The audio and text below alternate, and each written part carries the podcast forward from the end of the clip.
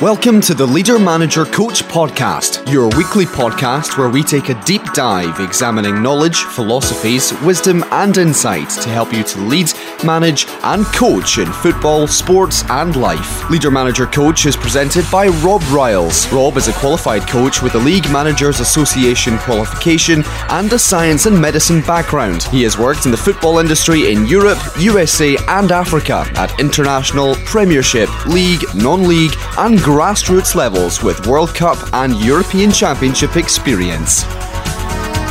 Hello and welcome back to another edition of Leader Manager Coach. Rob Riles welcoming you to another episode.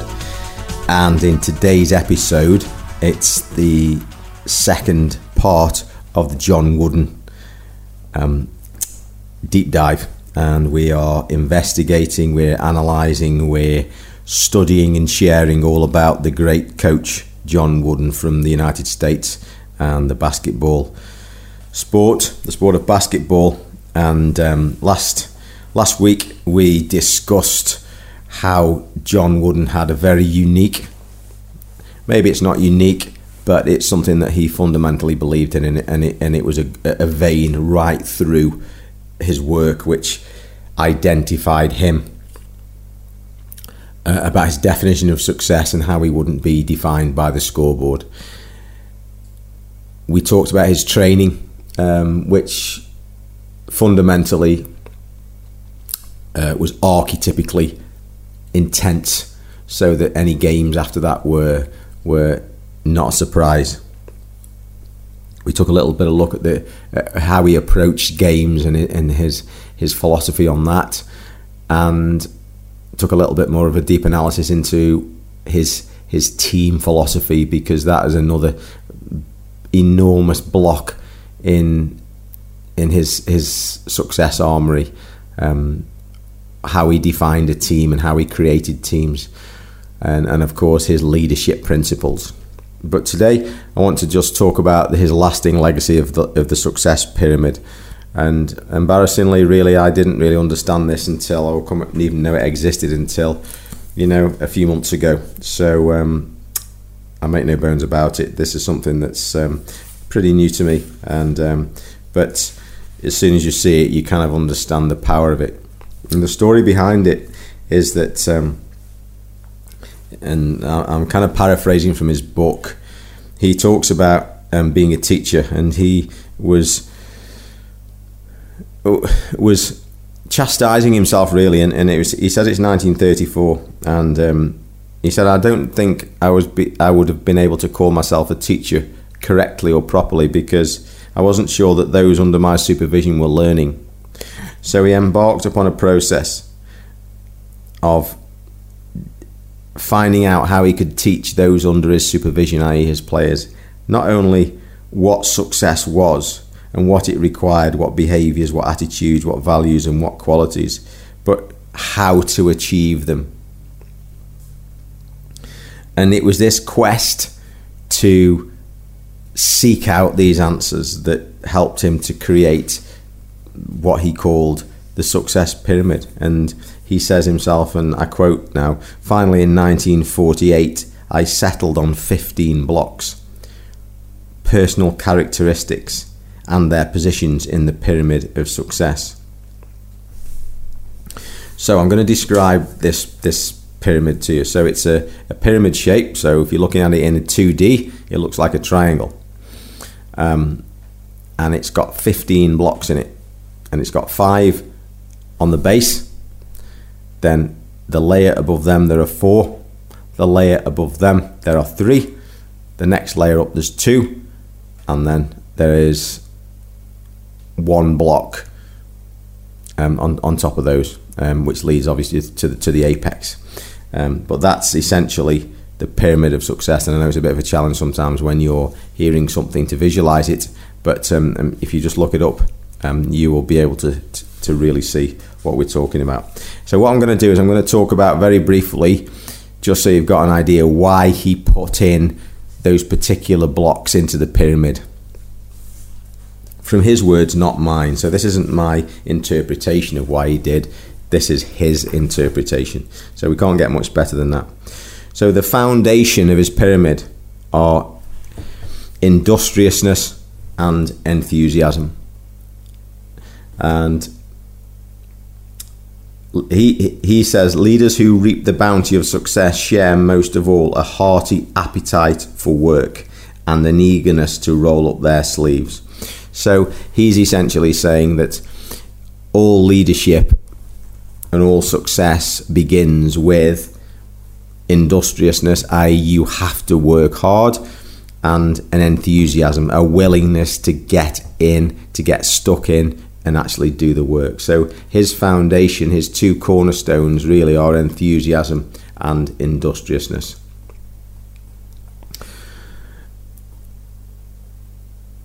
He he's then got another three blocks along the base. And they are friendship, loyalty, and cooperation. And he says, I placed these three blocks because they are working together building blocks that identify personal qualities necessary for successful leadership. So, what he's saying on the base is you have to have hard work, you have to have uh, enthusiasm, and in order to have success, you must have cooperation. And he talks about friendship, loyalty, and cooperation as absolute fundamentals, along with industriousness and enthusiasm. And if we if you kind of close your eyes and imagine somebody who is hardworking, who is really enthusiastic, who is friendly and sociable and wants to develop relationships, is totally loyal and will cooperate with other people. How much would you pay to have that person on your team? So I think he's got it absolutely right. And um, we're just reaping the benefits of those five words stuck on there and it's taken him 15 years to put part of this together. So he puts friendship in and these are again his words not mine. Friendship brings a spirit of goodwill that nourishes relationships within a group. It nourishes relationships within a group it takes time and trust to develop and it has to be worked at so it's not something that develops overnight it's that kaizen process it's that mastery process. It's loving the plateau. It's being part of the team as you go through the struggles that develops that trust, that develops that friendship. Loyalty is about non betrayal. It's about, it's a two way street. It's a do unto others as you would have them do unto you, in John, John Wooden's words. It's not bought and sold, it's not given, it's earned. So if you turn up every week, if you look after your mate's back, if you get a better offer and turn it down because you've made a commitment to your team, you show loyalty and you will get that back. So you earn loyalty, and it is an, an earned characteristic, if you like. It's a two way street. Cooperation, he uses this analogy of one hand washing the other. It's very difficult to wash one hand on its own, so you need two hands to wash your hands successfully. He talks about that as, a, as an analogy for cooperation. It's that pr- process within a team uh, in which which creates the environment where no one cares who gets the credit because people just cooperate together to get a result done, irrelevant of who gets the credit. I love that. Absolutely great. So the five blocks along the base are industriousness and enthusiasm at the ends, and in the middle, friendship, loyalty, and cooperation.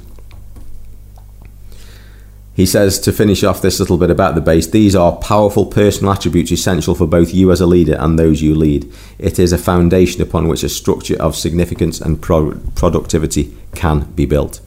So, essentially, if you haven't got those five things in your team, in your club, in your environment, it would be a good idea to work on them um, if you want it to be long standing. Because I think there's lots of examples of teams who've been successful, in inverted commas, but that success hasn't lasted.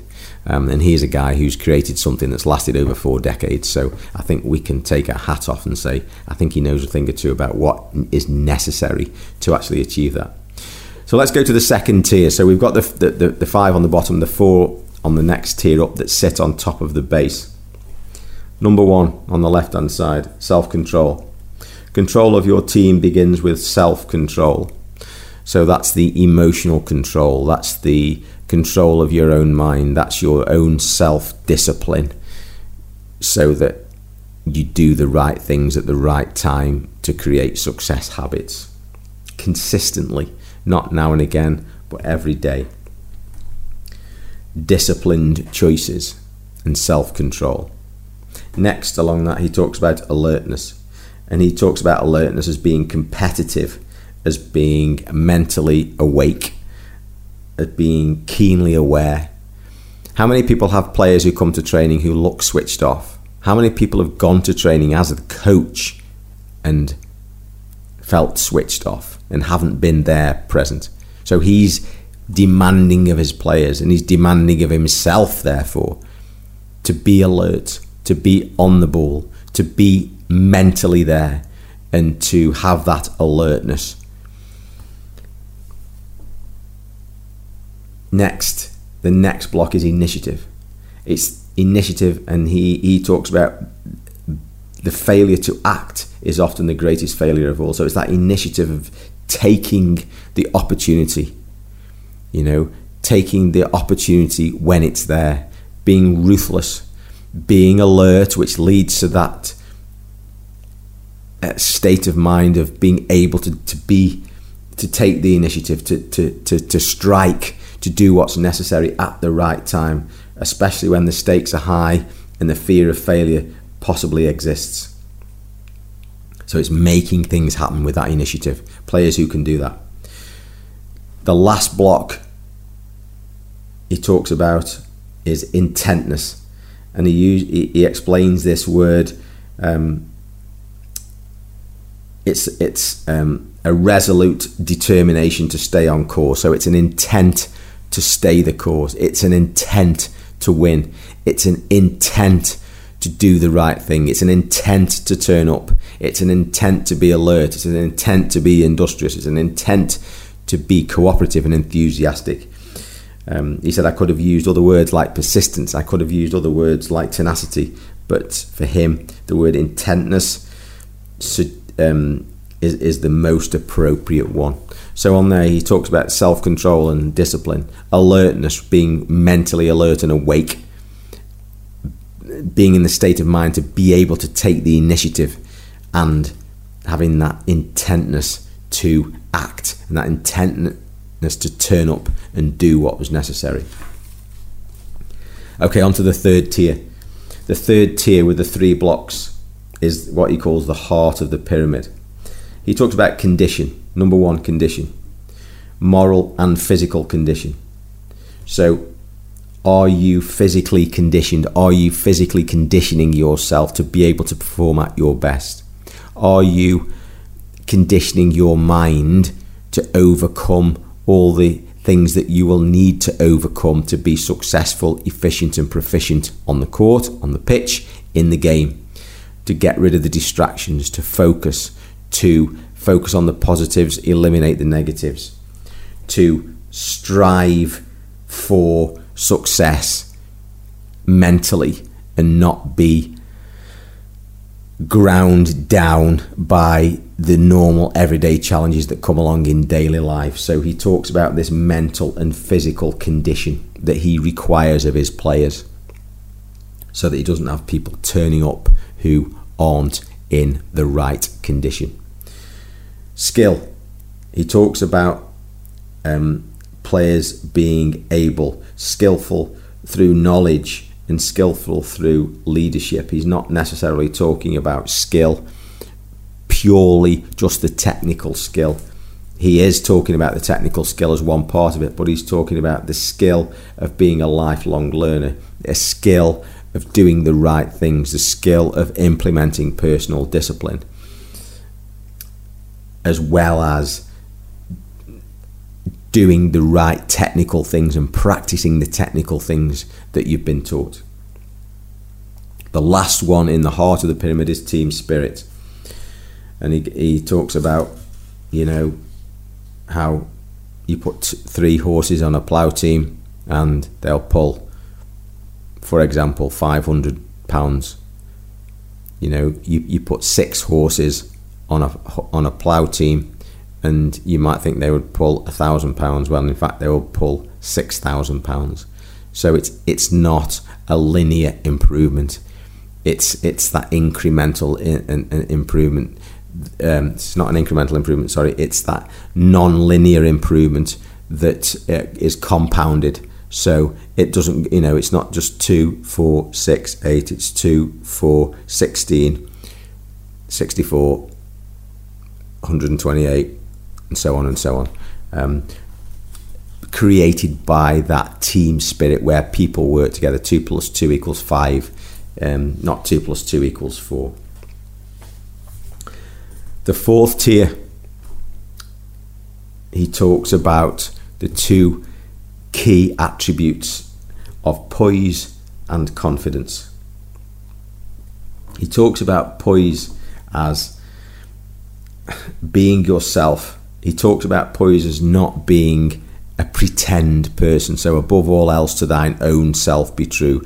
Having that inner self confidence that you are in the right place at the right time, doing what you love, doing the right thing. You've done the training, you've done the work, you've got that assured self confidence, not a, not a cocky ego, not somebody who's knocking other people down, but that inner strength of poise, which enables that that focus fire of enthusiasm that doesn't dissipate and burn itself out, but it's a poise. It, it's it, it's a, it's something that's lasting, and will pre, will allow you to see things through.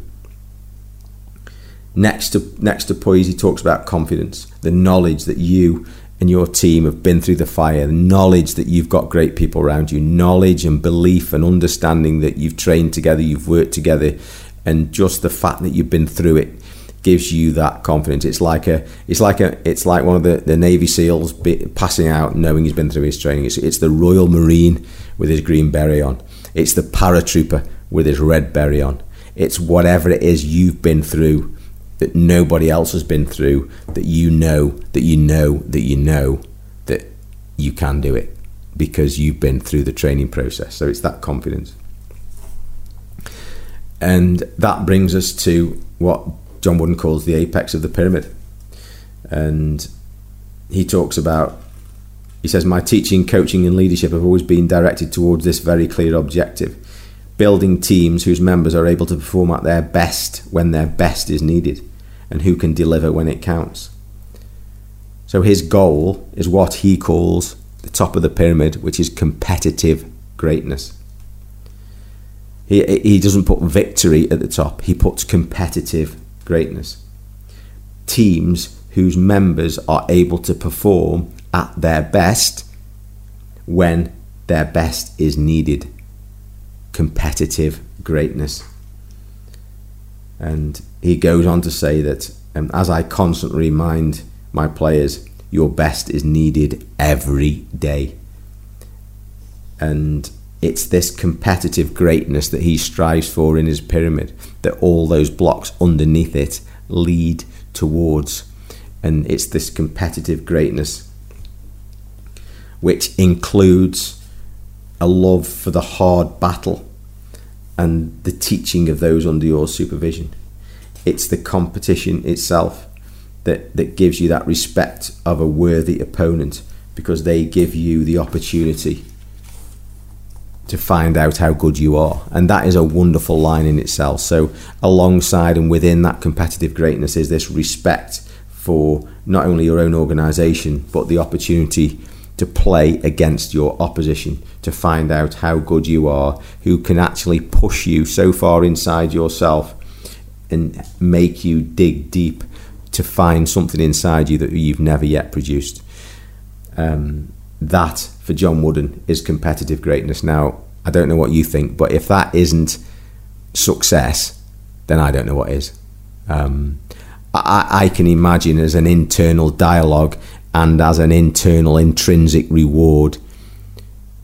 Put yourself in a situation as a coach that you you go into bed and you're switching the light off and you're laying your head on your pillow.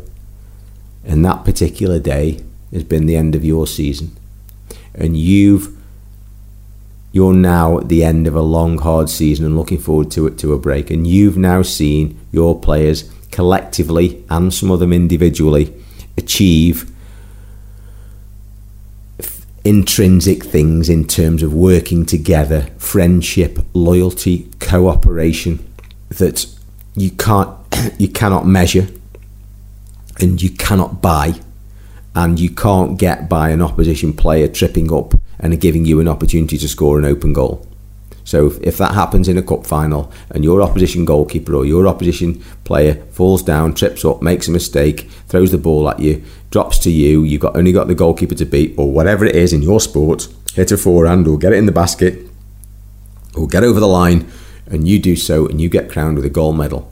There's not a chance on earth I would believe anybody who said that the, the feeling you get from getting that gold medal would be better because you you're designated as world number one if that's if that's the case is better or would feel better than you having achieved something with a team of people who have achieved what John Wooden describes as competitive greatness. And I think he's got it absolutely spot on. And um, you know it, it's something that's had had a profound impact on me since I've actually kind of come across this now, he also talks about the two things, the symbolic mortar, as he calls it, that allow this competitive greatness to, to occur. And he talks about faith and patience. So, faith and patience aren't actually building blocks, but they're necessary. So, the faith to know and believe in what you're doing, and the patience to take the long road and to take the plateau and the mastery and keep believing in yourself and knowing that what you're doing is, is doing the right things. So this is a, that pyramid. It took him 15 years to, to come up with, and he everywhere he went, he stuck a diagram, a drawing of it up on the on his wall, whether that was in the what, which part of the arena, I don't know. Whether it was the dressing room, the locker room, his own office, or where the players gathered, I don't know. But um, he used that as his teaching tool. So he didn't have to have loads of rules. He didn't have to have 500 rules. You do this, you do that, you do the other. He just had these building blocks that he helped his players to imbibe into their into their character, so that they became greater people, not just greater players. But um, yeah, phenomenal stuff. Um, John Wooden's success pyramid. Dig it out, have a look, look at on, on Coach Wooden, find the book, The Essential Wooden, um, and, and, have a look and uh, see see what it means to you. Um, but there is some anything that's taken that long to put together um, and has been part of a, a, success dynasty like he created has got to be worth a little bit of a, a little bit of an analysis for me. So there we go. There we go. I hope you've enjoyed that. Um, I hope it wasn't too too detailed and I really do hope you've got something out of that can take something away. Once again, thanks for listening. Um, always privileged to be able to share, and always privileged to know that um, you spent half an hour of uh, 20 minutes of your your valuable time um, with leader manager coach. As I say, Rob Riles. Um, if you want to find out more, it's robriles.co.uk, leader manager coach, and um, find me on LinkedIn. Drop me a line, and um, here's to your success. Once again, thanks for listening. Catch you later.